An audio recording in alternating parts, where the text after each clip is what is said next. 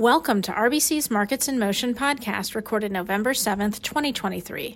I'm Lori Calvasina, head of U.S. equity strategy at RBC Capital Markets. Please listen to the end of this podcast for important disclaimers. Three big things you need to know. First, growth sectors are typically the biggest beneficiaries of declining 10 year Treasury yields. This analysis was in focus in our meetings last week, where investors were keen to explore what to own if yields have peaked. Second, small caps, where balance sheet concerns have overshadowed attractive valuations, were also in focus in our meetings last week. Friday's unemployment report also provided, beyond yields, another reason to be taking a look at small caps now. And third, there were a lot of interesting updates in our high frequency indicators last week, with the most important one being that the deterioration in U.S. equity investor sentiment has finally started to look too extreme. The stock market has had a strong start to November, and the move seems deserved in light of what we're seeing in most, though admittedly not all, of our sentiment indicators. If you'd like to hear more, here's another five minutes. Now, the details. Takeaway number one growth sectors are typically the biggest beneficiaries of declining 10 year Treasury yields. The biggest issue on the minds of the um, equity investors we spoke with in our meetings last week was whether 10 year Treasury yields have peaked. Generally, our view over the last month or so has been that if the surge in yields stopped soon, U.S. equities could escape without incurring too much damage. Here's what we've been highlighting. First, we highlighted how when the earnings yield of the S&P 500 and the 10-year Treasury yield are close to parity, as has been the case recently, the stock market tends to keep rising. There have been times in the past few decades when this cross-asset gauge of equity valuation has signaled coming declines in the S&P 500, but we didn't quite reach that level at the October 2023 highs. Second, the surge in yields that has occurred since early t- April 2023 hasn't been big enough to damage the U.S. equity market too much. Historically, when increases in yields have totaled 275 basis points or less, stocks have usually posted gains. It's when the increases are more than that, as was the case in 2021 2022, that stocks tend to fall. The recent surge totaled 168 basis points, unlike the 21 22 surge, which was more than 300. Third, we highlighted how the S&P 500 communication services and consumer discretionary sectors have the strongest inverse correlation between performance and trends in yields. These would be the two sectors the historical playbook says to buy on a peaking yield thesis. We see better valuations in communication services than consumer discretionary right now. Within small cap, healthcare is the sector that tends to be the most negatively affected by higher rates and should benefit the most if the peak in yields has been seen.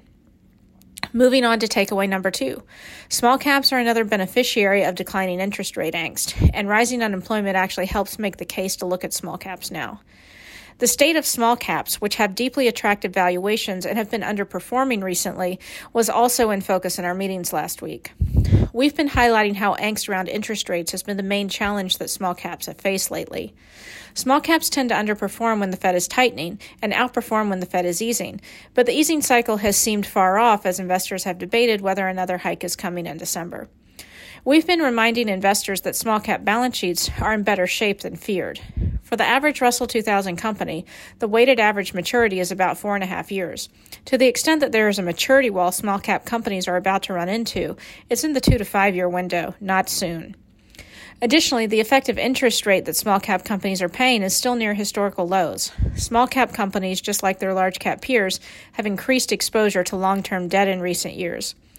Of course, interest rates aren't the only potential driver of small cap performance trends. Friday's job report was also particularly interesting from a small cap perspective. It showed that the unemployment rate moved up noticeably.